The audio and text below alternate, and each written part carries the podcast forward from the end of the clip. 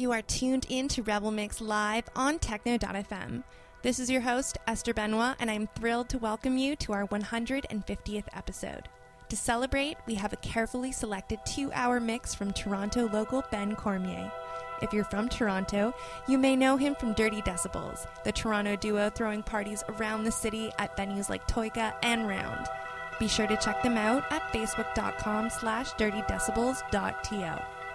All right, that's enough talking for tonight. Let's get to the good stuff. Here we go. Two hours of Ben Cormier from Toronto on Rebel Mix episode 150. Keep it locked.